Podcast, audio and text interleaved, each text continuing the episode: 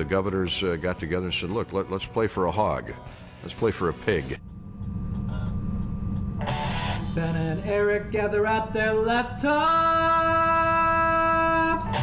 One's a gopher, one's a Hawkeye. Hello, hello, hello. Welcome to the pod of Rosedale, the bronze pig full of hot takes. I'm Ben, and Eric, could you, uh, wonder if you could check something for me? Sure. Could you take a look at the Big Ten West standings? I don't know. I haven't. My internet's down. I'm just wondering. Uh, You tell me who's who's number you're one. jumping on my bit. No, I, I- yes, I was gonna, am jumping way ahead of you. Yes, I was I was gonna say I'm you know I'm racking my brain. I'm searching websites. I'm going on all these advanced stats, uh, analytics websites, calculators, trying to figure out if there's the best way to to determine who's like the best team in the Big Ten West. I don't know if there's a like a calculation or some sort of uh, algorithm that I can use. I was gonna see if I could get your get your advice on that on how to figure out what the best team in the Big Ten West is. Do you, do you know? I mean, is there like a some some, some place you can direct me to to determine that? Yeah, well, it's interesting. I think if you went to the SP Plus rankings, Eric, I think uh, the best team in the Big Ten West would be considered Wisconsin, and, and you know the the second best team would be considered? Who's that? Minnesota. Can you believe that? Well, that's weird. So I just you know just for see see if the maybe this would work. I just went to like ESPN.com and I clicked oh, you on you know so you go to the website, you click on the NCAA football, and then you go down to standings, and you click standings, and you go to Big Ten, and you know crazy, it just pops right in there. The the standings, it's right there to see who's in first place. And you know what? I mean, I swear it says Minnesota Golden Gophers in first Well, place. that's Is that strange. Is that that possible? be right? I mean, the Gophers lost to a Bowling Green team that's got like a losing record. That can't be the case. No, that didn't happen. So here we here we sit on November first, which happens to be my birthday, and Oh, the Golden happy birthday, Gophers. Thank you. The Golden Gophers are in first place. Who would have ever guessed that? No, and they're not only are they in first place, they are absolutely rolling. And I don't know they they lost yet another running back, but Eric, I, I am utterly convinced that running backs don't matter.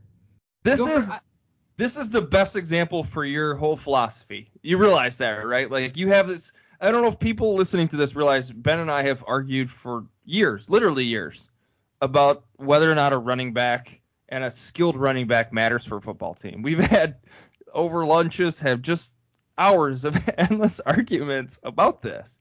And this I, this Gopher team was funny that it's like literally the best example for your entire ethos on offensive line and running backs. the Gophers had like 300 yards rushing with their like fourth and fifth. I've honestly lost track. Are they on their fourth string or They, fifth so string running they've back? had five different running backs rush for 100 yards.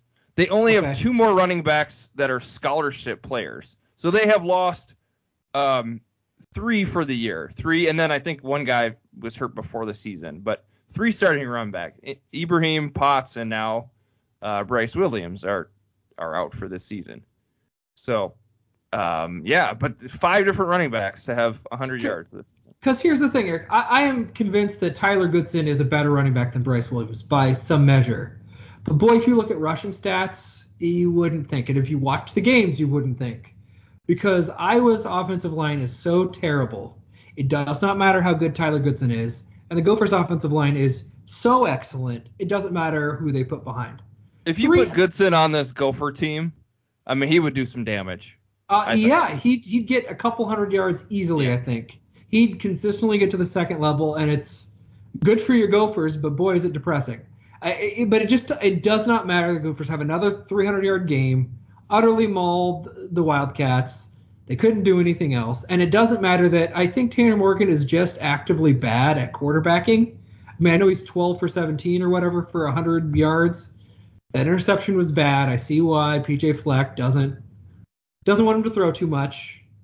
If the game depended on Tanner Morgan like coming from behind, I, I'd be worried if I were a Gopher fan, but I don't think it matters because the defense is excellent and the running. I'm just Iowa has not in the last 10 plus years at least, probably more, maybe even 15, probably maybe since Shonn Greene was at Iowa.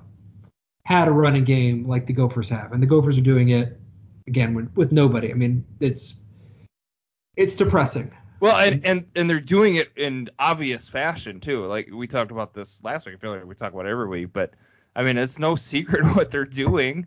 Right. They run. They get their big old offensive lineman, the extra lineman in there for tight end, and they have their fullback in. And they're just running people over. Yeah, it's what Uh, Ferentz has wanted to do for a long time, and, and his teams haven't. Uh, it's bizarre, but no, it's And, it's and they're glorious. wearing teams down too. I mean, Oh yeah, the oh, yeah. 41 points, best offensive you know scoring output, but they scored 21 in the fourth quarter because they were just they wore the team down. I imagine, but the defensive line and linebackers are just gassed after just getting you know run over. And the Gophers run it. It seems like two thirds of the time. I mean, I don't even know how many. I'd have to pull up the numbers, but I mean, Yeah, they had 53 carries, and then you know Morgan threw 17 passes. So you know, yeah, do that's the math that's on more. that. That's more than that's like that's at least two thirds. That's yeah, that's nuts. And they don't, and that works because that takes the least amount of pressure off of Tanner Morgan, helps free up for easy completions, get defenses, you know, selling out to stop the run, and then oh look, here's somebody. I mean, it's it's like it's the Iowa offense that Ferentz has n- not put together for a really long time. I would argue, in large part because of Iowa's really, really stupid, stupid, stupid, stupid zone running scheme, which requires utter perfection and is really slow developing and easy to stop for any competent team. But yeah, those massive linemen are getting it done. But you made this joke last week about you know if they pulled you off the street, you could you could get for you 100 yards, but they might have to with all these running backs getting hurt. They honestly could just find some 20 year old dude and that's just fast, just have tryouts, open tryouts. Hey, you want to play for the Gophers? They could probably find some jacked up bro in Minneapolis. Although I think Ky Thomas it was like a four star recruit. I saw that they flashed that up um, on Saturday. I was a little shocked at that. Um, so he's you know he's a you know not a Oh. not a terrible Athletic, sure. he's not a walk on. You know I mean the guy's a, a scholarship four star recruit. He's a freshman, but No, yeah, and well, it's not, and it doesn't matter. He doesn't have to do anything. Just run to where that big hole is, uh, and run fast, and try to avoid tackles and don't fumble. It's not even But- like you really care about pass blocking. Like He he Oh, and. Irving have some jets though. I know you know like you said they're not you're not your guy Tyler Goodson, but um you know they got some jets. He uh, Irving had a, a 40 yard run. I, I, like I said, it's easy when you get to the second. You're you're you're the linebackers and no one's touched you. Um, but you know Morgan ran for a touchdown too. His his slow prodding ass got in there. Um, Sure, sure. But my point is, so the zone running scheme, Eric, you, you have to be able to make the read. So you have to be able to have vision and patience to be able to find where the hole is. And it's not like you don't run to a set spot, right? You're not like, hey, we're running through the A gap or whatever. Or like we're running this off tackle. This is where the hole's designed to go. You know, they don't do that. And and the Gophers aren't running that kind of scheme. They, they're Yeah, but the like- the one Irving run, the 40 yard, he just outran everybody. I mean, he, there was there wasn't a hole. He, he just went to the outside and just literally outran everybody. So all, I'm saying is I don't think you're giving them enough credit. You just yes, I, this does support your theory that you just plug a guy in and then get 100 yards because that is literally what's happening every Well, you can do it when you have a great offensive line, is what I'm saying. You know, like Yeah. if you took all of the Gopher running backs are healthy. They're all healthy. Ibrahim's back in, but the Gophers and the Hawkeyes swap offensive lines and systems. Ibrahim would have terrible numbers. He wouldn't be able to do anything. Uh, it wouldn't matter how good he is. Yeah, so that, that's emblematic. But Well, anyway, that's what you're saying. Like is is Sha- Saquon Barkley's on on your Hawkeyes? Does he get shut down? Yes, just, I- okay. he's great, but if you We'll see him in the that. NFL when you have like three guys in the backfield, the second you get the ball, I mean, the the best example would be is if Tyler Goodson does play in the NFL and he becomes like a Hall of Famer because you know he's not running behind the Iowa offensive line. I don't I- think that's going to happen. But I don't think he'd be a Hall of Famer, but I, I, you know, even if he gets drafted, right? Like that's and is a functional, competent running back in the NFL, that's a pretty big indictment of Iowa's running game. But I don't know. Yeah, I mean, I was telling you before we we started recording, like I. It, it, it, there's not a ton of new stuff to say at this point. I think we have a a really good read on both the Gophers and the Hawkeyes. I mean, the Gophers have just an absolute elite running game, just like Wisconsin. Uh, they have a, a not great quarterback, just like Wisconsin, and they also have an excellent defense, just like Wisconsin. I mean, that's going to be the game that probably decides the Big Ten West. I mean, Wisconsin only has two losses. Whoa, wait. So the Iowa Minnesota game won't?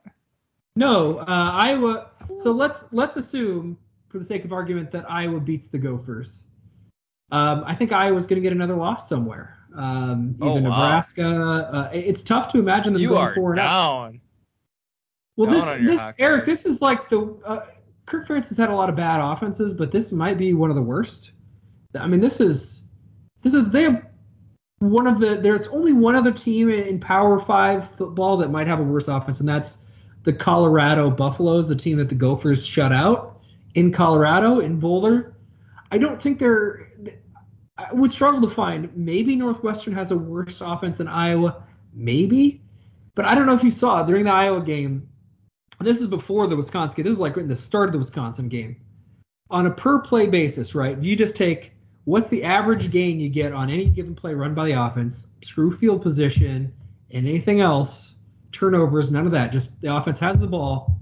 How many yards are the average each time they run a play? Iowa was 128th out of 130 FBS teams. And that was before Wisconsin Where, held where them do you 100 think Ferentz would like ideally want his? Do you think he'd be like he he strives to be like higher than that, or is that is he cool with that? Is what I'm saying. Like, is he just like all right, as long as we're somewhere in the middle, I'm okay, because our defense and field position will will work its way out. Uh, so it's always tough to get a read on what Ferentz wants back. I mean, I, I don't think he wants to have an offense this bad. Uh, I- I don't think that's his goal. Uh, I don't think that's what he wants. That would be too cynical to say. But he'd be just fine with the Gopher offense or the Wisconsin offense. I mean, that's the ideal. I think he wants an offense where people know what's coming and they can't stop it. I don't think he wants to ever have to resort to doing anything tricky. He doesn't want to have to resort to Well- a, a potent passing attack. He just doesn't want to do that. And he wants to have a good running game, and oftentimes believes he does, but he hasn't had a good running game really consistently for a long time. So he wants what the Gophers are doing, and, and sometimes he seems to think he has that. When he when they did the back-to-back pullback dives, I don't know. He can't possibly think his offensive line is any good Oh my god. but he seems to think he has that kind of team. Like the Gophers could maybe do back-to-back fullback dives, and the Badgers could load the box and know it's coming and not be able to stop it. That's entirely possible. Iowa is not that team at all this year, and they're not really most years where you just cannot stop what the Hawkeyes are doing. Uh, that just doesn't exist anymore. They used to be have teams like that, but that's so far in the past. Everybody knows how to stop Iowa's offense. There's no trickery. There's no advantage of getting defenses to freeze, pause, delay because they don't know what's happening. They don't hesitate. They don't worry. They don't worry about getting beat deep. They're not worried about counter constraint plays. They know exactly what's coming. There's like zero subterfuge whatsoever in Iowa's offense, and they're not nearly good enough. And even when they have guys like Tristan Wirfs on the line, they're just not good enough to do this consistently against any kind of elite defense. There's tons of elite defenses in the Big Ten. It's not like you can be like, well, shucks, we just had a bad crop of defense. I mean, the Big Ten always has really athletic front sevens, and they haven't ran the ball well against Wisconsin for a really, really long time. Uh, it's just, yeah, I don't know. It's it's just bizarre. Yeah, just so circling back on you know how we open this, I just want to make sure. So the Gophers are in first place, right? That's true. That's accurate. Yeah, no, congratulations. They definitely are. Um, They deserve to be. It's they, Wow. they're, they're playing really good. Hey, Uh, I, round of applause. no, they're they're playing great. I said I, I'm I'm jealous. Well, uh, well So, I mean, I. Uh, How are the the the, the AP polls are it's such a fraud that Iowa's still 19 Yes. and Wisconsin and Minnesota neither of those teams are ranked. Like what an absolute fraud that is, right? I, mean I know it depends on where they are and wh- how far Eric, they you, drop. you hate just advanced stats though. You hate adva- advanced stats though, right? Nonsense. You hate advanced stats, right? Because Yeah, advanced stats would have told you that Iowa is way overrated. uh, earlier on. In Well, I'm year. just saying that the polls are just nonsense, right? Can we just agree on Of that? course. Yes, it's all made up. It's not like the people filling that poll polls pulls those votes out every week are watching even a, a reasonable fraction of the games. They're looking at the end score. Maybe they take a glance at the box score and say, eh, you know, you lose, you come down some. You win, you, go up. I mean, there, there's no thought put into it whatsoever. There's no data. This is why some people prefer advanced metrics and computers because computers are at least getting all the data put in and they're not just like, eh, just fill this out. I don't know. So yes, they're they're of course they're a joke. Of course they don't really mean anything. They're just there for hype. They're there for marketing. That's it. You know, I you got to say that that Wisconsin played a quote unquote top ten team this past Saturday and beat them. You got to have a a three versus four matchup with Penn State and Iowa, and uh, those are not two Well, top ten. So here, I mean, we can move on from your first place Gophers, but here's the thing that about the Hawkeyes that I just I, I, I'm confounded by it, and you know we can talk about that fullback, the back-to-back full fullback drive, but um, is the fan base there? Or, or why are they not just demanding a change that Brian Ferentz get let go? Like, why is there not a petition? Why aren't they There is a petition. I, I picketing outside the athletic it was director's office? on Twitter, so there is a petition. Fire Brian Ferentz. Pretty much everybody thinks Brian Ferentz should be fired, but I guess where there's some debate is would it really matter? To what degree was Brian operating independently of Kirk? Is there some debate there? Is he just have a set number of plays that he can run? How much reign does Brian have o- over the offense? And I think it's fair to say that he doesn't have full control. Like if Brian wanted to say, Dad, we're done with this. I'm scraping this entire offense. We're rehauling it. We're going to do RPOs. He would not ever be able to make that decision. What is the media? I mean, what kind of questions are they asking him in these press conferences? Which I'm, I'm admittedly, I'm not watching your. no, Hawkeye you shouldn't because like, because everything's access based. Um, they're not asking him much. Uh, nobody's putting. You know, they don't have the you know, uh, flame to the their here, seats. here's like, how close it got. here? This is this is as close to heat as as Kirk has gotten. He was asked how much confidence he has in his offensive coordinator. Nobody mentioned his name, but they said how much confidence do you have in the offensive coordinator. Um, they, he did get asked about the back-to-back fullback dives, and he literally said on the fourth and one, the fullback dive gave us the best chance to get the first down. I mean, that that's was- not that is nonsense. Like absolute garbage. No, no, no. th- And this is the thing. Like, all right, so, and, and I don't want to believe. I know there's. Uh, well, I hope there's Gopher fans who listen to this. I don't know, but the Gophers crushed Northwestern. They have a great running game. They have a great defense. Go Gophers. Uh, the Iowa All true. offense for me remains an absolute, absolute mystery uh, to me. What happened between so, so it's third and two. The ball's on Wisconsin's 41. Iowa's down 20 to seven. We don't really think a comeback is possible, but hey, if they score a touchdown on this drive, the game feels quite a bit different. All of a sudden, it's a one-score game. One score game, yeah. Defense is jacked. A touchdown and extra point can win. Hope starts to come back pretty heavy once you're there, and it feels like an actual game, despite what was a truly horrendous half when Iowa had 12 yards of offense, which is pathetic. I found myself wondering, like, in that first half, if I was the offensive coordinator and I just said, "Hey, hey, Spencer, run whatever the play you want. I don't, I don't give a shit. Just run whatever you want. I don't care. Just pick it up." How much worse it would have been. You joked Yeah, last. Just have them all just go straight down and just chuck it up and see if you get like anything. Just run straight and I'm throwing it to anybody. And almost no version of this is it much worse than what Iowa did.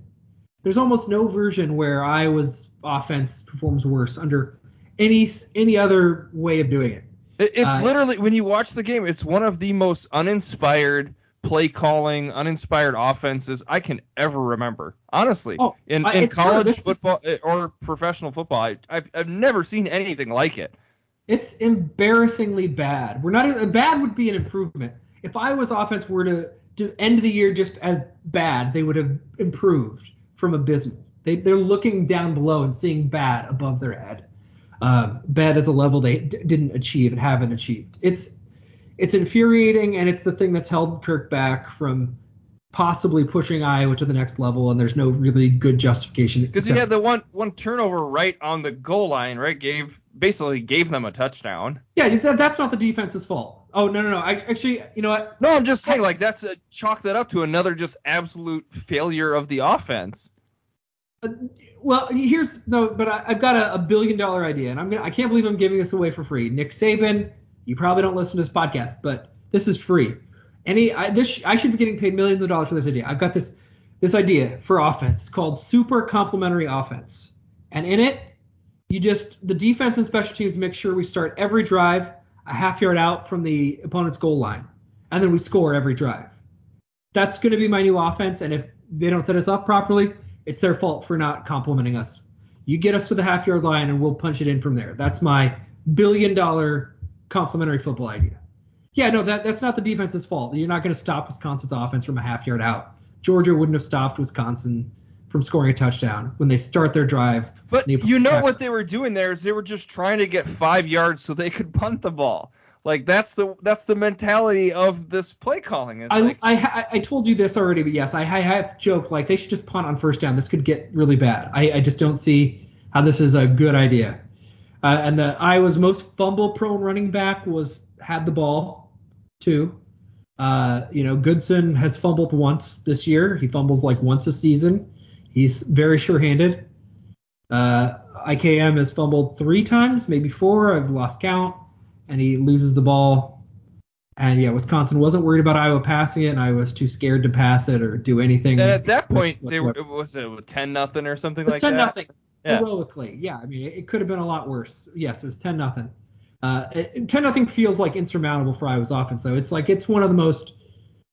It's been this way for a while, but it's this is like the the worst it's ever been. Where and even when Iowa is down a touchdown, it feels awful because you know but in the reality of football, when you're playing against like probably I don't know is Petras worse than Mertz? I, it's close. No. Like Mertz is he he was throwing to nobody he was like throwing to ghosts out there. I don't know what that guy was doing. He was terrible, but he gets the benefit, just like Tanner Morgan, of I don't have to do much because my offensive line can run, can create plays running the ball in predictable running situations, and then I can occasionally throw it, uh, and guys can be open because the defense is worried about the running game, and he gets to play off of a competent running game, which Petras doesn't have.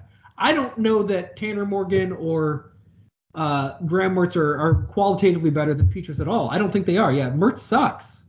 He, he's not good. He, was, I I was as astounded as I was from the Iowa offense. I left that Wisconsin offense too thinking Mertz is one of the worst quarterbacks I've seen in a long time. And yeah, was this is a guy was watching pretty bad quarterbacks every Saturday when I'm watching Petras and I'm watching Tanner Morgan, but Mertz. It's it, you know we talk about accuracy like he's I don't know who he's throwing to half the time. No, he's he was 11. So the announcers were very quick to praise his awesome performance. He was 11 for 22 for like 105 yards and a touchdown, and that touchdown was all set up because they Wisconsin can run the ball, and Iowa sold out to stop the run on a third and one. Well, and he ran in five. a few on the one, you know, little one yard QB sneaks too, right? Like, uh, he, yeah, he had one of the touchdowns was that yes was was him. I don't know if it was on the half yard driver, what, but yeah, he got one based on as a quarterback sneak just going behind his offensive line. But no, he's not good um, at all. Uh, but yeah, I mean, I. Yeah, his season stats: he's thrown for three touchdowns and seven interceptions for a thousand yards, and, and he almost threw a couple against Iowa too. I mean, he he had a couple where they they Hankins almost had a pick six. He was just a, a quarter of a second off and the other one that was just like yeah thrown to nobody and just there didn't happen to be somebody in the zone coverage close enough to be able to haul it in for Iowa. I mean he's just yeah not not any good. Um, but this is this is just further evidence that stat nerds are right. You can't count on three turnovers a game. It's stupid. But the the you know the sequence with the fullback dives like for me it, shut down the game fire the coordinator for that those two calls like it, it's those are unforgivable in my opinion, of play calls. Well, Just, well, I'll tell you. Yeah, well, yeah, I mean, yeah, maybe one out of two. So here's the thing. Yeah, so the stage is third and two at Wisconsin's 41. It's four down territory. Like you, you have to, you cannot punt in that situation if you don't get it, right? Okay. So even if you're just two, you're, you're going to go to your running game in, uh, you know, a short yardage scenario because that's just that's where your instincts are. Why not try a rollout pass or something different on third down, knowing that you're going to go for it on fourth? And if you try that play and it goes functionally nowhere, I mean, they, they called it a yard. Okay. Why run that play again? And so I told you, I mean, I'm, I'm, this is, it fascinates me. Iowa, they call the fullback dive, third and two, they get one yard. They see Wisconsin, how they're lined up, and they call a timeout to talk it over. And after whatever they talked about, they decide to run a fullback dive again. Yeah, what's the discussion? What like does Ferent the two Ferentzes get together and be like, what do you want to do? Uh, I don't know, just do the same thing we just did. Okay, sounds good. Yeah, I, And then- I Call in the play, and does does Petras hear the play with you know puts his hands on the helmet and be like, what? Like uh, same thing again? And then okay, I know. guess that's what coach called, or I guess that's what he called.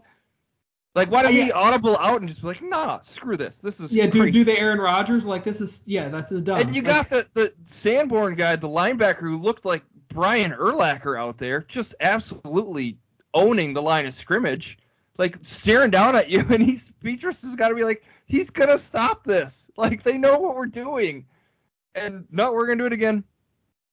yeah, I, I was imagining like maybe like a Step Brothers moment, like I'm reading, reading an article like- on ESPN, and the Sanborn says, I think it's what everyone expected.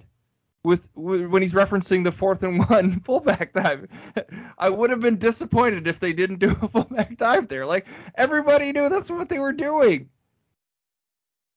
yeah, including the Wisconsin defense. of course. No, it, it was like at, at most it was going to be a play right up the middle. Like oh maybe they'll give it to the fullback, maybe it'll be a quarterback keeper. But there was no no doubt it was going to be a we're going to just try to push the pile behind Linderbaum and gain a yard.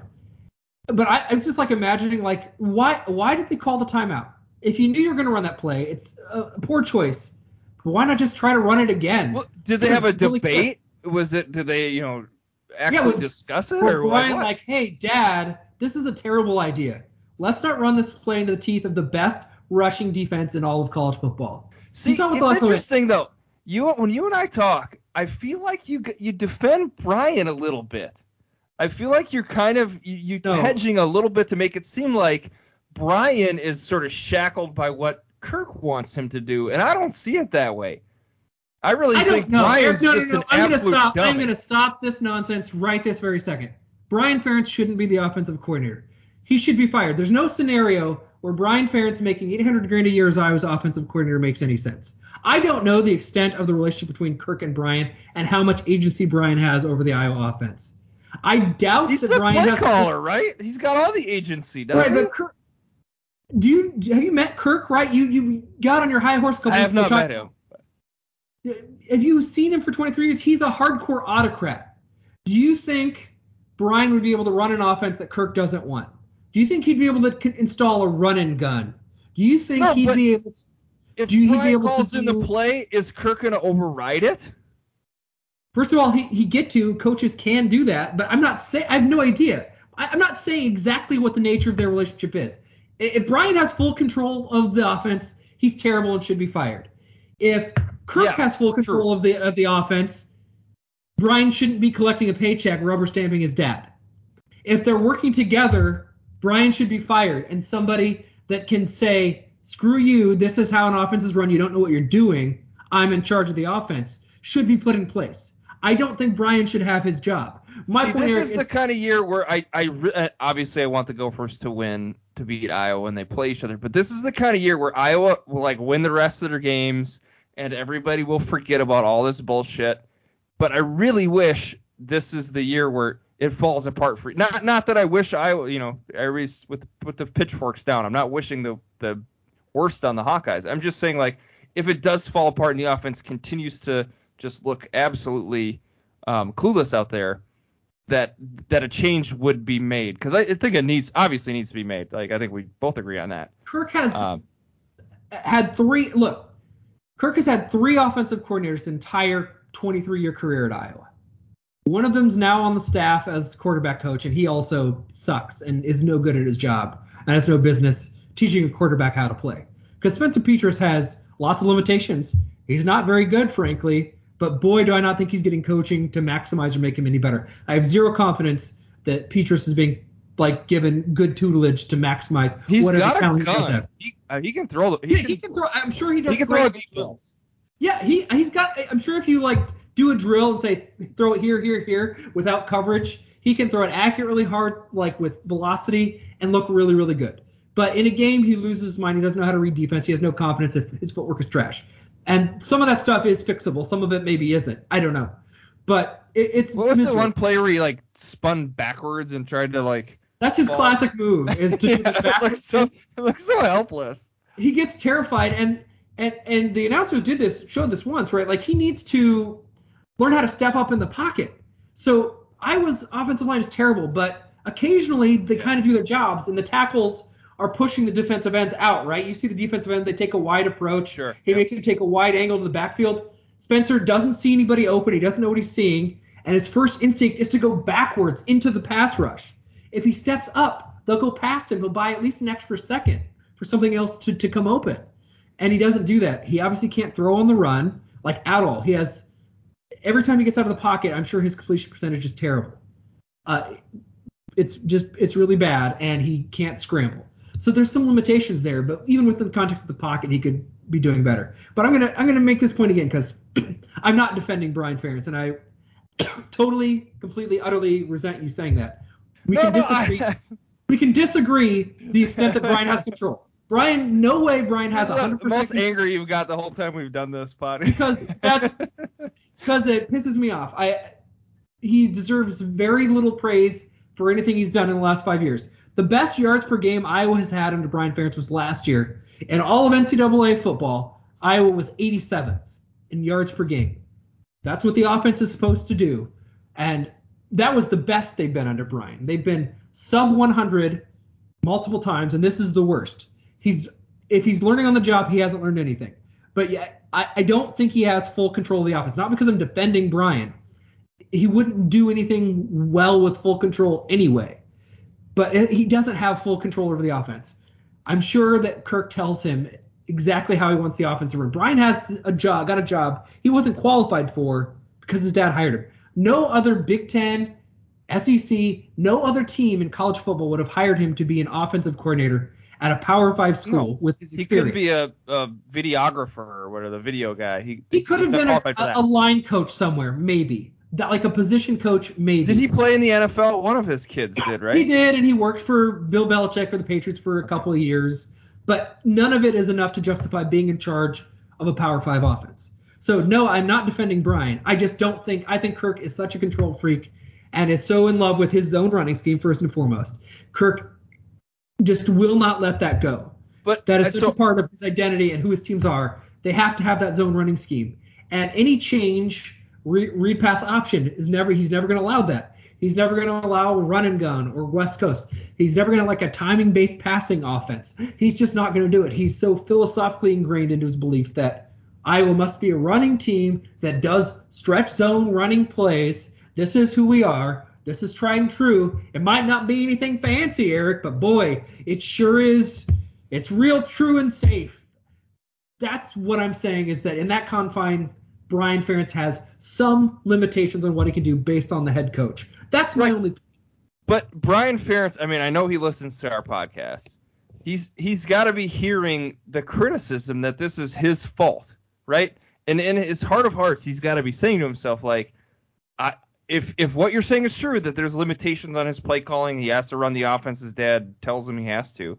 He's got to. There's got to be some blame on his part then towards his dad, saying like, Dad, this is not my fault. Everybody's saying it's my fault, but it's not.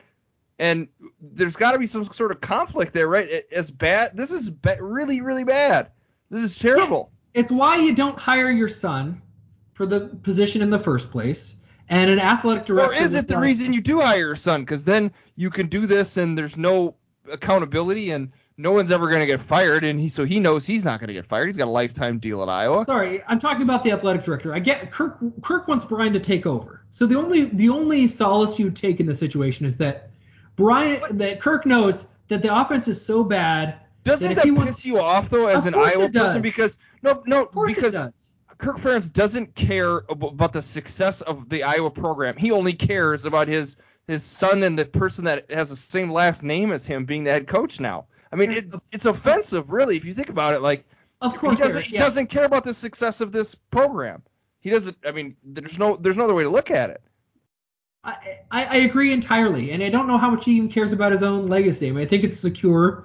He took a Iowa team, and they're consistently good, but not great. I mean, I was banging on the ceiling uh, uh, as they have for quite a while of just not quite being good enough. I, if Iowa does win the Big Ten West, you know, you're, you people will overlook it. But the problem is that he knows this offense is so bad that it hurts his succession plan. Um, it, it's harder and harder. Not that it kills it. I didn't say kill it. It hurts it when the offense is so pathetically miserable. Like that's the only reason why Ferentz might want to say, oh gosh, I guess we have to change a few things here and there. Yes, it pisses me off. Brian's not qualified to be the head coach. Um, the only the only solace in Brian being the head coach is that at least he'd be somebody who'd be fireable. And I don't want to fire Kirk uh, on grounds of performance. He's fine. I, his only flaw is this blind, this huge blind spot of offense, offensive football. It's it's massive. It's horrible. It's horrific. Um, and and if he were able to just set aside his pride and his antiquated, outdated beliefs about how, and he can even have a run first offense. This is what's depressing. He could just try to do what is Wisconsin doing? What is Minnesota doing? They have successful running games. They don't run zone running schemes.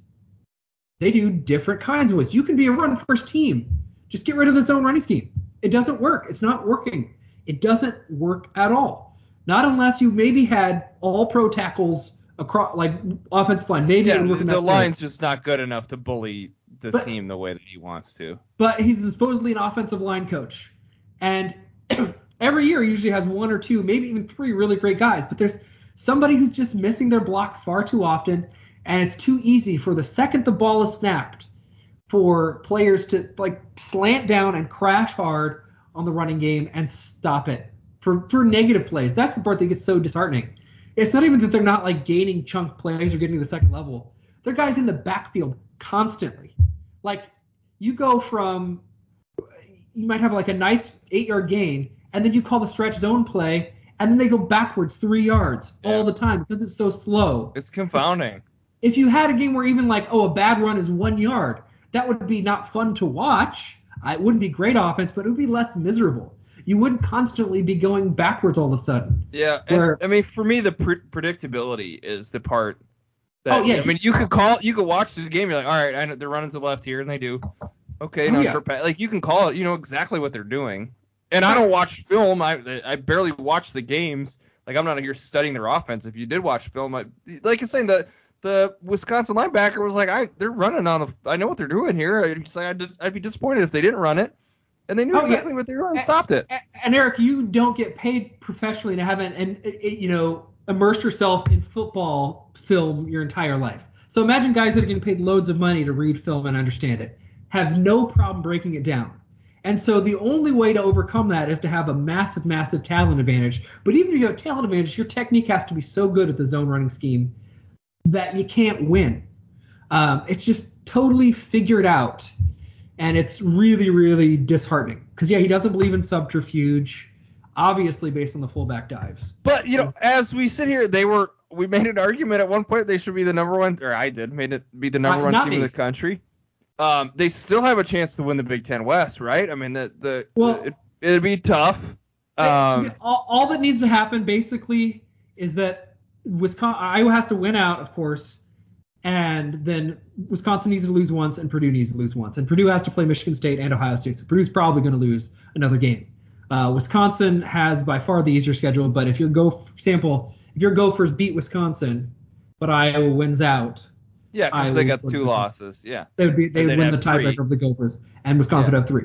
So it's not out of the realm of possibility, but the problem is the offense is so pitiful. I mean, they they cannot do anything at all on even a basic subpar level. It's just it's yeah, it's this it's been frustrating to watch for quite a while, but this is the worst it's been, especially in contrast to a really really good you know defense and special teams. And it takes such a Herculean effort to be able to get the offense to do anything. The one touchdown drive was set up on Wisconsin's 40 because Iowa's defense got two three and outs. They had and then two really nice punt returns by Charlie Jones. But that's the other thing too. Like you think, you know, especially that that play where they they were you know on the goal line and then fumbled it and then then the defense has to come back out and try to stop them on the goal line. Like the defensive players eh, have got to be just furious at at the way that the offense runs. They they, got- they have to be sitting there pointing their, when they're tr- you know running off the sidelines, yelling at these guys like, "Do something, man! Get a first down!" Like Yeah. there's got to be some conflict in internally. Uh, Maybe the defensive coordinator too is just like, "This is." I, I cannot coach like this. You can't keep putting me in these positions and expect me to try to stop them. And they are. I mean, for the most part, the defense still, the, the- you know, they're in terms of defensive scoring, they're still one of the best in the Big Ten. Oh, the defense was was not the problem against Wisconsin. Right. Wisconsin had And it wasn't the problem against drives. Purdue either.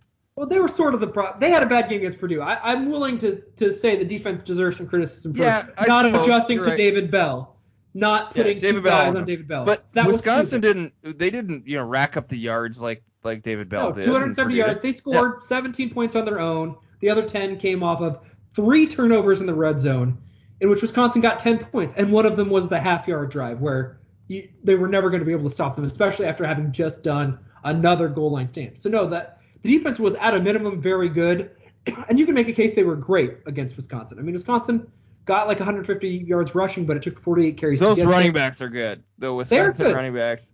That But- one guy is gigantic. he is massive. The guy that ended up in the field goal kicking net. But I mean, they had Yeah. it was like three and a half yards a carry, which is really good against a really great offensive, you know, offensive line running attack that Wisconsin has. Uh, so I, there, I have no beef about the defense, and I'm willing to concede that defenses can have bad games. And you know, it'd be one thing if Iowa was in the game and then you know some breaks happened and they lost. That's annoying. But this wasn't competitive, and it wasn't competitive largely because the offense was so pathetic, and they have been pathetic for all season really. Even when you were telling me how I should celebrate how great I was doing, and can't be worried about the offense because that's I'm just being a great Well, this is. Uh, I mean, this is an all-time low, I think, for the offense. well, they haven't gotten better. They, like they were Well, bad. that's usually the Ferentz' trademark. Is the teams usually get better That's as the weeks progress. That hasn't been the case for a while well, now. okay, maybe in the last few years, but that's from my experience watching the Hawkeyes. Is every year they seem to have seemed to improve in the, in throughout the the odds, season. that was very much the case. They'd start slow, they'd have troubles in September, and they'd get better and better and stronger and stronger. And they feel like feels like Petras is getting worse. He was never great to begin with. It feels like the line is getting worse. Some of this is the defense. I get that Wisconsin has an elite defense, but Wisconsin was able to run the ball somewhat against Iowa's elite defense. I mean, it, it wasn't great, but it was like 160 yards, and they yeah, Mertz still sucked. Uh, you know, and, and Iowa had like less than a yard per carry. They couldn't do anything. They just kept going backwards. All right, so so looking ahead, Uh, but, sure. you know, yeah. let's uh, Enough, let's maybe throw that game right. in the trash. Sure. um, fair enough. It was terrible. Let's look ahead. So so your Hawkeyes have Northwestern this weekend. Yeah, here's what's amazing about that. I was like 12 point favorites against Northwestern. Well, the Gophers routed them. Northwestern is uh, just it is uh, when you watch the them play in that stadium, it feels like they're playing a high school team. It really does. The stadium looks like a high school stadium, Well, Ryan and- Fields is pathetic. It's terrible. It's just a terrible stadium. and Northwestern always has like a smaller team.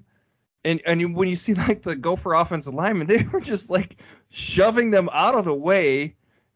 Uh, so Northwestern's really bad. I, it- it- so Iowa should win that game, right? Get get So, back on track. I'll take Iowa straight up, but let's talk about that spread. I'm, I'm not going to let that spread go. 12 points. I don't know how anybody could see Iowa play and think they beat any team by 12 points, even one as bad as Northwestern. I, I mean, they beat Maryland 51-14. that took seven turnovers to get to that, and that was the only good offensive performance Iowa's had all season. The only one. Every other game Iowa's So had. so you're gonna take that uh, reverse mortgage out and put bet on the uh, bet I on the was spread. thinking of it. I was like, I was like last Friday. I was like, why don't I just go down? I don't know if they have sports betting at Prairie Meadows or or find some online book. Why don't I just yeah, take my online. paycheck? Why don't I just take my paycheck and put it on Wisconsin? Why? I, I you know I don't think advanced stats are bullshit in the way Eric does, and advanced stats think Wisconsin's a much better team, and Iowa's offense sucks. Why do I think? Why wouldn't I do that? Why would I think that I would spend two weeks doing something meaningful? Like they admitted they didn't do it. They just practice running more slants. Let's run the same. Let's run it again. Let's run that zone play again. They didn't do anything. They made zero adjustments. They made no attempt to do anything even slightly different to try to take advantage of their own tendencies to create mismatches. That's just not a thing Iowa No, does. it, it looked like they ran the same offense, same plays as they have done every single game. There was no adjustment or change. Even at halftime, there's no change. That's but there's other not going to be any change against Northwestern. Iowa doesn't have Minnesota's offensive line. They're not as big or as technically proficient. Um, I think Tyler Goodson's great, but Wait, so are you predicting a loss? no, I'm just thinking about whether I would, whether I would want to put money on Northwestern, given that I have 12 points. That Northwestern only has like if Northwestern loses by 10, They're gonna beat them by. Iowa's gonna win by 20. do you think I was going to beat Northwestern by 20? Yeah, I do. How you realize I, how is Iowa scoring? So here's the thing: like Pat Fitzgerald is he's one of those coaches. He knows everything Ferentz is going to do. He hates Iowa for you know having his leg broken or whatever in 1995. He hates them. He, as much as anybody, has known exactly how to shut Nebraska put up 56 points on Northwestern. Like, Nebraska. Nebraska has an offense that scores some points, that has some competency, even though they like turn the ball over and they suck. Uh, like in terms of coaching, like they have they have some ability to move the ball. Um, I, Iowa's offense is going to go nowhere against Northwestern, and yeah, I don't think Northwestern's offense is going to do much. But could this easily be a oh Iowa's up 10-7 or Iowa's down 13-10 or Iowa's you know Iowa's up 20 even 20 to 10 in the fourth quarter and then Iowa just runs out the clock very easily. And I could see this being a game where Iowa's down 16 to 10 and oh my god, we need Petras to pass, which happened last year, didn't work out at all. Um, it- just the, where are the points coming from? Even if Iowa shuts Northwestern out, as Iowa scoring two touchdowns, Iowa scored Yeah. seven points each of the last two weeks. Um, you know, and I don't. What did they score against Penn well, State? they Wisconsin's uh, like you said one of the, one of the best defenses in college football. Is Purdue? no, no, that was that was just a bad showing. That was Is, Co- is Colorado State one of the best defenses in college football? I don't think no, so. no. I listen. I'm trying. I'm trying to talk you off the ledge here. You're, m- maybe you're right. Maybe No, I, I'm just, I'm just thinking maybe it's, it's, a lot a of points. scoring. That's a lot of points to give a team that averages, uh, if you don't account on the road. against a coach that really, really knows how to exploit Iowa's weakness, uh, their poor offense, knows how to muck it up and ugly it up. Well, Northwestern nonetheless, I think years. I think I think Iowa Iowa wins by 20. I'll begrudgingly pick Iowa straight up. I, I doubt it's by 20. Um, your Gophers, I get why they're massive favorites. Illinois is terrible. They're playing in Minneapolis. They beat Penn State. Yeah, they did. They beat Penn State in like a nine overtime game. But then they lost to Rutgers. But Gophers are up uh, 14 and a half point favorites. I get that. The Gophers, other than Bowling Green for whatever reason, and Miami of Ohio, Minnesota might be the new Iowa. They, This is classic trap on. game though. The classic trap game. You got You Iowa think the in Gophers are going to weeks. lose straight up against Illinois? no, I I don't. But I could see it happening. I wouldn't be all that shocked. So are you taking the points? Illinois more than two t- touchdown underdogs? No, no. Gophers are rolling. They look really good. Yeah. I'm, so- I'm invested in this team, despite running backs falling, you know, getting hurt like every single week. Um, I'm invested in this team. Tan- Okay. And Tanner Morgan is he's not improving either. Like they were talking about how close in the game. They're talking about how close he is with PJ Fleck. It's like, wow, this is and, and how long he's been his quarterback, and it's shocking that he's not any better. And throughout No. the season, even though they're rolling four straight wins, it's not because of Tanner Morgan. No, it's it's not. He's he's. I mean, he's not a good quarterback. I yeah, I don't know, but it doesn't matter uh, because they have a great running game. So, do you think the Gophers cover that 14 and a half point spread? Yeah, Okay. yeah, I do. Okay. Yeah, fair enough. Illinois, Illinois has got problems. they can't throw the ball. They're I guess that well, they're a better running team than Iowa, but who isn't? Um, but that's it. I don't yeah. I don't know Well, how they they're on the, like their third string quarterback too, aren't they? Well, did Brandon Peters get hurt? So they Brandon Peters started the Didn't year. he? as the- Uh, I don't know if if it happened last week. I didn't pay attention. I was uh, you know far too disgusted with Iowa's play to to pay too much attention to what else is going on. Um, but I know Sitkowski is out. He broke his wrist or whatever against Penn State. Brandon Peters took over. I guess if they're on their third string quarterback, then it really seems hopeless. But they ran for like 300 yards against Penn State somehow. Oh, yeah, I was thinking of this Sitkowski guy. Yeah, that's what Yeah, okay. So So Brandon, Brandon Peters, so like he was the starter to start the year. He started Okay. last year. He sucked, and then Sikowski or whatever took over, and then Sikowski got hurt. So Brandon Peters has experience, but he's not good. Um, there, I mean, there really are a lot of bad quarterbacks in the Big Ten, eh, eh, eh, especially the Big Ten West. It's pretty bad. Um, but yeah, I wouldn't expect him to to shred you guys in the air. Uh, they clearly Bret Bielema is totally fine playing like a we're just going to run the ball endlessly, slop it up. I mean, he knows how Big Ten football works. Um, yeah, I mean, you know, it's a home game. It's it's in Minneapolis, and you got that leading up to the trip down to Iowa City in two weeks. So, yeah, I think Gophers cover, and uh, and then they get ready for your Hawkeyes. yeah, we'll see. So, I, I mean, are you going to be offended if Iowa is uh, favored over the Gophers? Well, it depends on what happens this weekend. If Iowa loses again, yeah, that would be ludicrous. Okay. Um, if they eke by Northwestern, I still think, yeah, and and Gophers have another dominant win against Illinois. They should be the favorites. Okay. You Uh-huh. don't, you don't. I mean, I, if Iowa wins, they'll still they'll still be a ranked team, right? They might move up in the rankings.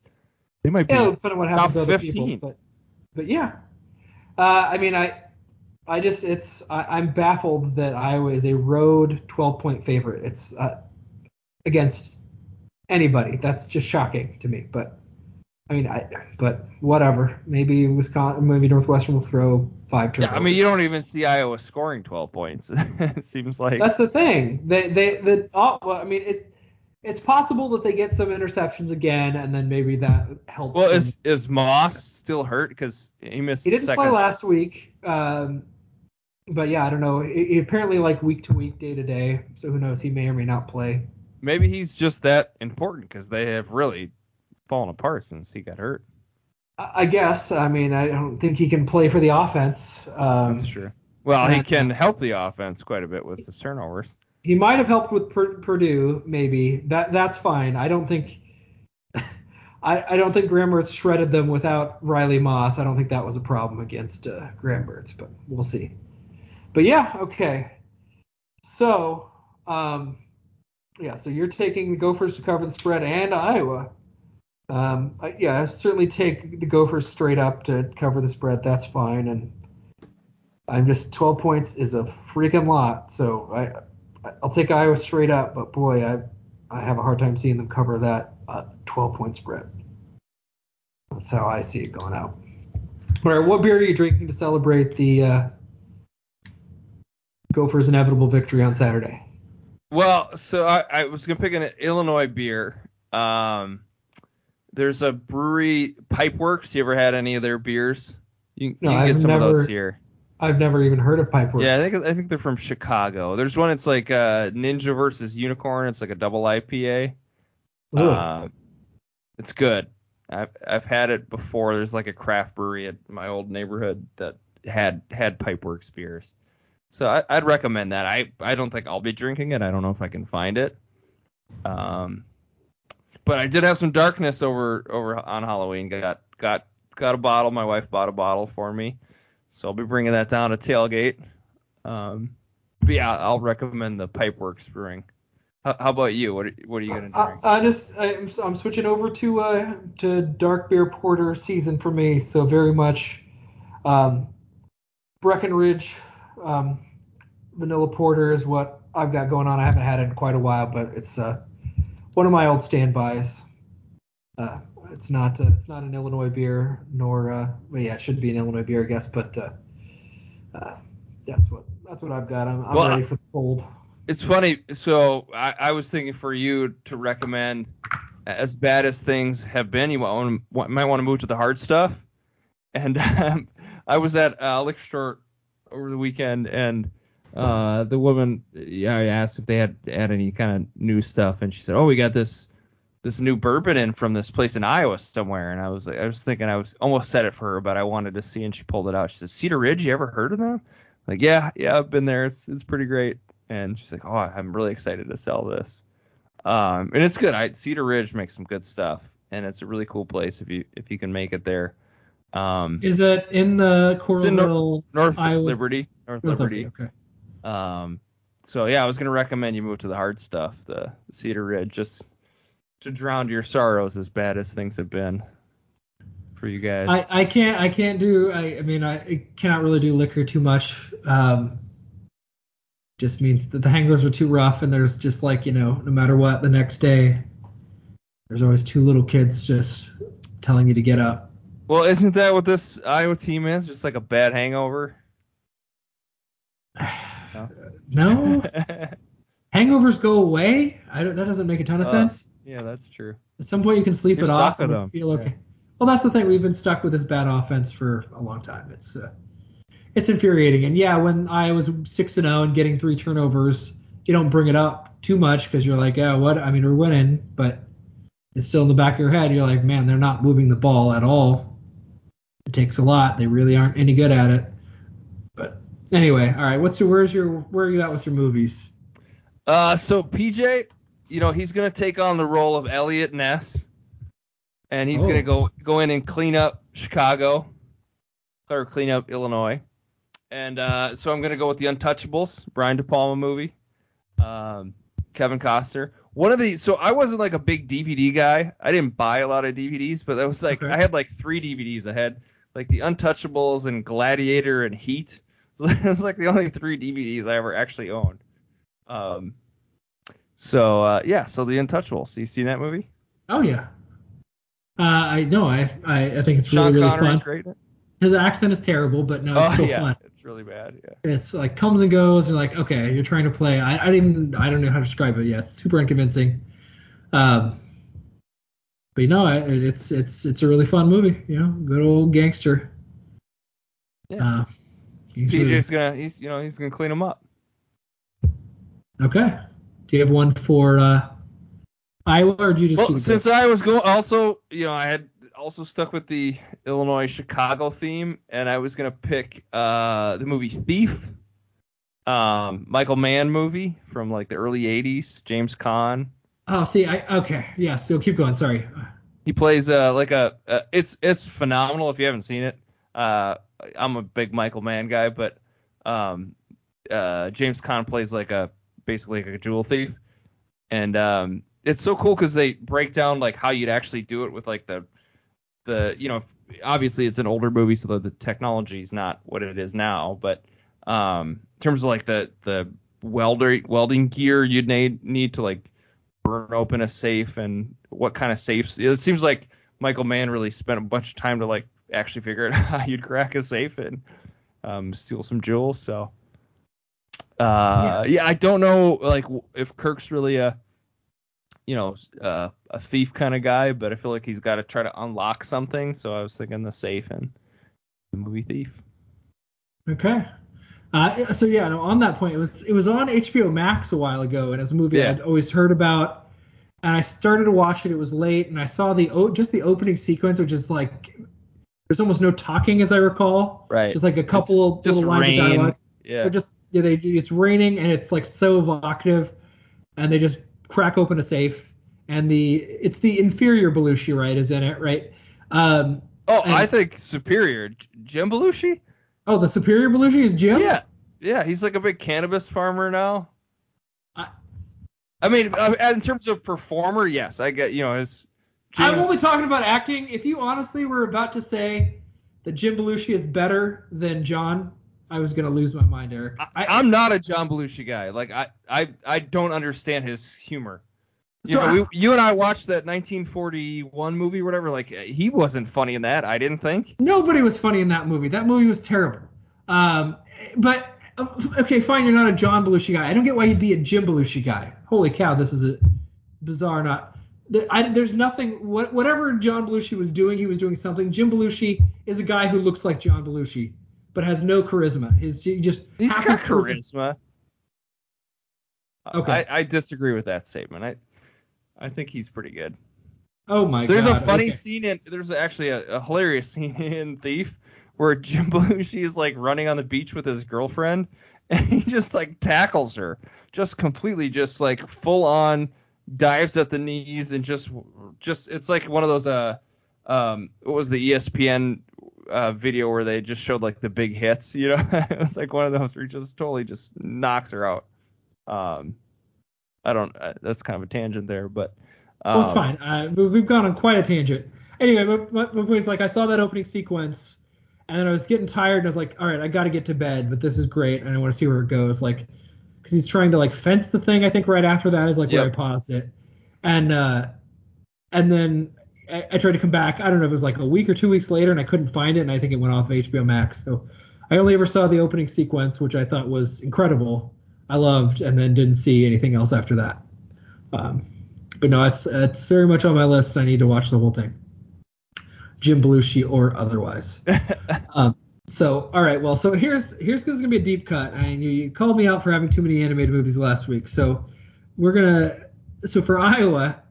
Um, there's this movie. I, I doubt you. Have you? I wonder if you had heard of this movie. It's called Roar. Have you ever heard of Roar, Eric? Uh, I don't think so. Roar, like a like a lion roar. Correct. Or a yes, a big cat roaring. Um, no. It's a 1981. I guess it's a comedy. Uh, it's about these people who live on a nature preserve in Africa with like lions, tigers, and big cats walking around. It was like shot in Africa with the actual lions, and Okay. a whole bunch of people got hurt during the production, like 70 people. It was, I mean, it was supposed to raise money for you know wildlife awareness, but like they literally just uh, your scenes of them just like sitting in a house with like seven or eight lions just like walking around. Did the people get like attacked by lions? Is Uh, that? in the context of the movie, I don't, I don't, I don't know. no, you said people Uh, got hurt. Did they get hurt because the lions attacked them?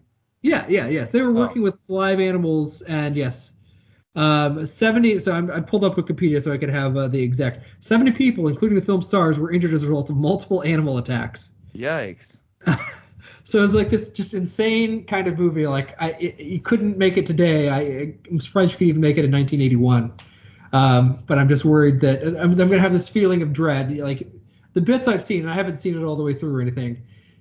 They cause anxiety because you're literally just seeing people next to these big animals which could kill them in you know a matter of minutes. Says the cinematographer was scalped by a lion. Yeah, there we go. Yep, Boy. there's.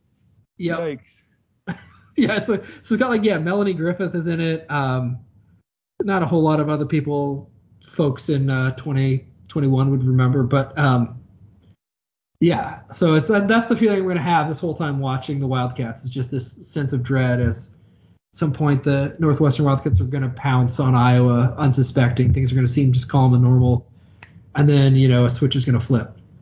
Um, and I was kind of stuck with the Minnesota because so the Illini is a, a Native American tribe, right? That's what an Illini is. Yeah, I believe so. And I was like, I was thinking of old westerns, but those are awful because it's usually you know like John Wayne, like murdering a bunch. So I got kind of stuck, and I was like, well, I don't want to go that direction. That's that's too depressing. Um, you know, I, I understand that the Gophers are going to win handily, but uh, so then then you started talking about Chicago, and I was trying to get my brain racing on what are what are some other just quintessential Well, it's- Chicago movies. Champaign is is sort of, or I guess Northwestern's more Chicago adjacent, right? It's it's Yeah, basically a suburb, right? Like Yeah. I don't know. It's it's you can think of it as Chicago, and they try to market themselves as Chicago's college football team. Um, I don't know how far Champaign is, but obviously there's nothing magical about the city of Champaign, so it's still like oh like Chicago, that's really good, or the end of Illinois. Maybe just Lincoln. I was kind of stuck on just Lincoln. It's a good movie. I like. You know, Daniel Day Lewis is incredible. So Yeah, yeah, yeah, yeah, yeah. That's my Lincoln impression. that does he say that in the movie? Yeah, he's like always pounding. Here, here, here, here, here. Okay, that's all I got. Okay, I just remember like the long monologues and being just like totally enamored as he's like, you know, what good is it to have a moral compass uh, pointing north if you can't make your way through the bogs and the swamps? That kind of thing. All the time, or just telling some random anecdote that ties into some anxiety that somebody has. So that, that, that was a reach, but I was like, I didn't want to go the old Western route because that's uh, Okay, those are some good good recommendations. Uh, sorry, sorry about your Hawkeyes, all you people in Hawkeye land. Um, all I can say is you got to start putting some pressure on on the powers that be, because How would If you put this pressure is- on the powers to be? Should I write an angry Well, letter? Should I don't know what a- what your sports media people are like, but like if this was in the Twin Cities, like the media would be all over this. And uh, you know, maybe it's just because that's the way Iowa is, and there's just not a big sports media um, presence. But like, the, and, and that's always been like a, the big complaint that coaches here have is that our, our media is so hard on like the especially college the college program, the Gophers, because you know the, if things aren't going well, the media's we have radio, we have paper, you know, podcasts, uh, all, all these things where this is talked about, and um, you know, we're hard on. I don't think I don't think hard's the right word, but if if we had an offense that this is bad, you're going to see a lot of writers and a lot of media personalities talk about it and question the coaches and the the department. Like, why are you doing this? What's going on? Why is there not a change? Yeah, this is an Iowa Minnesota difference. So Iowa has nothing else but Iowa and Iowa State sports. There's no competition from the Vikings or any other pro team. Uh, and at this stage, there's there's nothing else. I mean, and The all of their business model is predicated on access to Kirk Ferentz, right? There's some journalist, quote unquote, whose job it is to interview Kirk and interview the players and stretch that out into like three articles across a week. In order to get access, in order to get a press pass so they can go to the press conference and ask Kirk, ask Kirk questions, they cannot be too hard on him. They will have their press pass revoked. I mean, that's The that's ridiculous. director- That's not what the media is there for. It's ridiculous. Well, media is in quotes, and that, but they, they don't have a job. That's the only thing they do. So they ask softball questions. They aren't super hard on them. You get articles like telling what happens now. So fans are definitely mad. Twitter is ablaze with people who think Brian Ferentz needs to be fired, and Kirk's antiquated offense. We've, we've tolerated it long enough. That, that there's no shortage of those takes on Twitter. But the media will be giving you these kind of like sanctimonious. Well, you need to have perspective a guy hurt his leg really horribly. Those players are working really, really hard. And you know, Did they show that play? I, I didn't see what happened. His I didn't see. No, they decided really not bad. to show it, which is fine. Yeah, and I'm I'm I'm okay with that. I don't. I, I'll just believe you that it was really bad. I, Yeah. That's fine. I don't, I don't need to see what happened. I'm not I'm not an orthopedic surgeon or whatever. Um, but no, that that's what they do. And then if they're asked to, they're, they're done. Gary Barta is the athletic director, who ostensibly is somebody who should be, you know, Kirk should be accountable to, but Gary Barta is, is not. He's not going to challenge Kirk. He let him hire his own son. So yeah, I don't, what do you do? Tell a stern letter to Gary Barta, who cost Iowa 400 grand because he had to backtrack on canceling the women's, you know, swimming and diving program last year for violating Title IX because uh, he's a, a twat. I mean, he's not going to do anything. He's not going to fire Ferentz. Nothing that's going to happen. He, unless Iowa is like abysmal and doesn't go to a bowl game for like three or four years in a row, he's not going to fire Kirk, and he's not going to pressure Kirk to fire his son. He's not going to fire his son directly. It's just not going to happen. Um, we can tell Kirk that we're unhappy with his offense. I don't think it's going to matter. I'm not a big money donor, Eric, so I don't have any sway. Maybe if I were some like I'm going to donate 20, I'm not going to donate 20 million unless you fire Brian. Maybe that would matter. I don't know what you do. But yes, Iowa media doesn't have anything else to talk about. They're, they they have this just meager little little you know business model, and they have to churn out and rubber stamp Kirk stuff. I'm just saying, like, even the Bowling Green loss, there was media personalities that were like, this just is unacceptable. You know that, and if if he kept losing, I mean, it was the same thing that happened with Brewster. And Brewster had some success, but as soon as he started losing, the media called him out on it. And you know, even Mason, Glen Mason, who is probably the most successful gopher coach in my lifetime that I can remember. Other than PJ Fleck. Uh, well, right, PJ's number one. Um, when he had those bad losses, like the Michigan loss when they were up, and he, he seemed to always lose games at the last minute and uh, lose games they should have won. Media held him accountable for it, and you know he he was number one guy blaming the media that the reason why he can't recruit or bring people here is because the media is not on his side, and the media is too hard on him, and all that what I think is BS, but. Um, with Kirk and, and the Iowa program, it's like whatever, dude. You know, we'll never question it. We'll never push back. This this was the sternest stuff I saw was you know Iowa does need to make some changes, and there's one article like needs to make changes with or without Brian. That was the like, most like the Des. Moines Register or whatever. That's the big paper, right? It- I mean- that yes, that's the biggest paper in Iowa. Yes, yep. How is there not a sports writer that's calling I for think- him?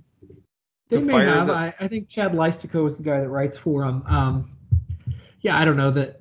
I, but nobody's going to be too harsh. I mean, nobody's going to ask him ridiculous questions, uh, quote unquote ridiculous questions, I should say, seemingly fair questions, but that are you know tough to answer, make you look bad.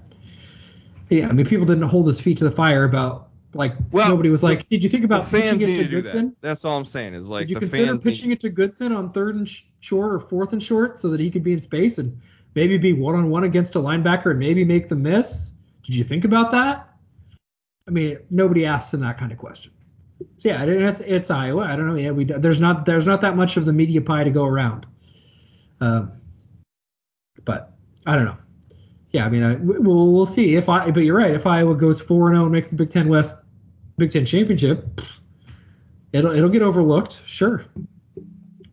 But we'll see. Well, for your for your sake, uh, I guess I hope that happens. For my sake and for my Gophers' sake, I hope it doesn't because I think the Gophers keep rolling, and I think we see the Gophers in the Big Ten championship.